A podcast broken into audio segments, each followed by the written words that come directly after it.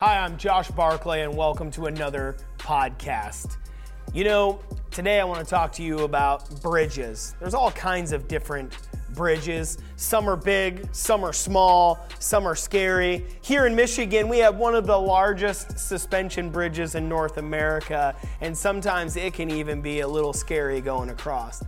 But the worst kind of bridge is the kind that's on fire. You know, you have to be careful what and when you burn a bridge. That's right. We're talking about br- burnt bridges right now. You know, some bridges are good to burn. That way you don't ever cross them again. Some bridges are meant for you to cross for life, and when you burn them, you leave an empty spot now. You have to be careful when you burn any bridge. It's good to burn the bridges that take you towards sin, cause you to fail, maybe stumble, and seek the world. Burn those bridges so you never return back to the things of the world. But you know, then there's bridges that bring you life or cause you to toe the line, stay the course, and seek Jesus. Those are the ones that you fight to stay up. Those are the bridges that lead you to love, lead you to healing, lead you to restoration, lead you to honor. Those are the ones that you fight hard to extinguish. Even if it's the littlest flames, you, you, you extinguish it. If it's a big flame, then you toss it out as big as possible and you, you, try to then repair it. Sometimes you have burned a bridge that you feel is impossible to fix. Well, that's just not true.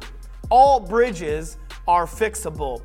Some might even be burnt to the ground, but that's when you have to try even harder to get the supplies and to find the way and, and, and to rebuild that bridge. You say, Josh, that might be easy for you. No, sometimes it's not. Sometimes it's really, really difficult. But sometimes what you have to do is dig deep in faith and in your word and in your spirit and in your time with God and you have to figure out, you know, some of the hardest bridges to fix that have been burned are relationship bridges. Those are really hard. Some of you have have burnt that bridge of relationship maybe with your parents, maybe with your grandparents, maybe with a really good friend, and you say, "I don't know how I'm going to fix it." Well, it starts with you first. You're the one that has to fix it.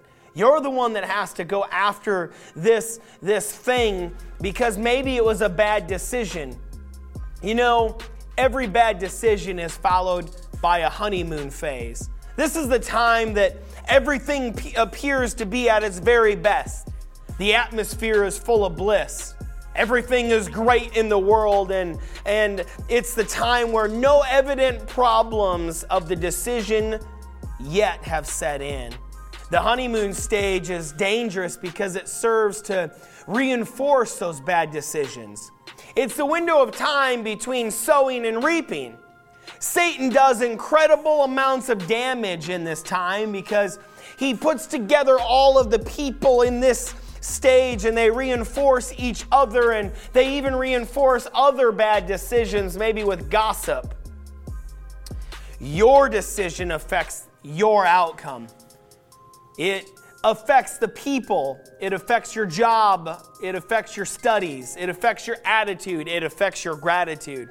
Your decision might be fun in the moment, but you could, if you could just look into the future before you made that bad decision and really see what the side effects are about.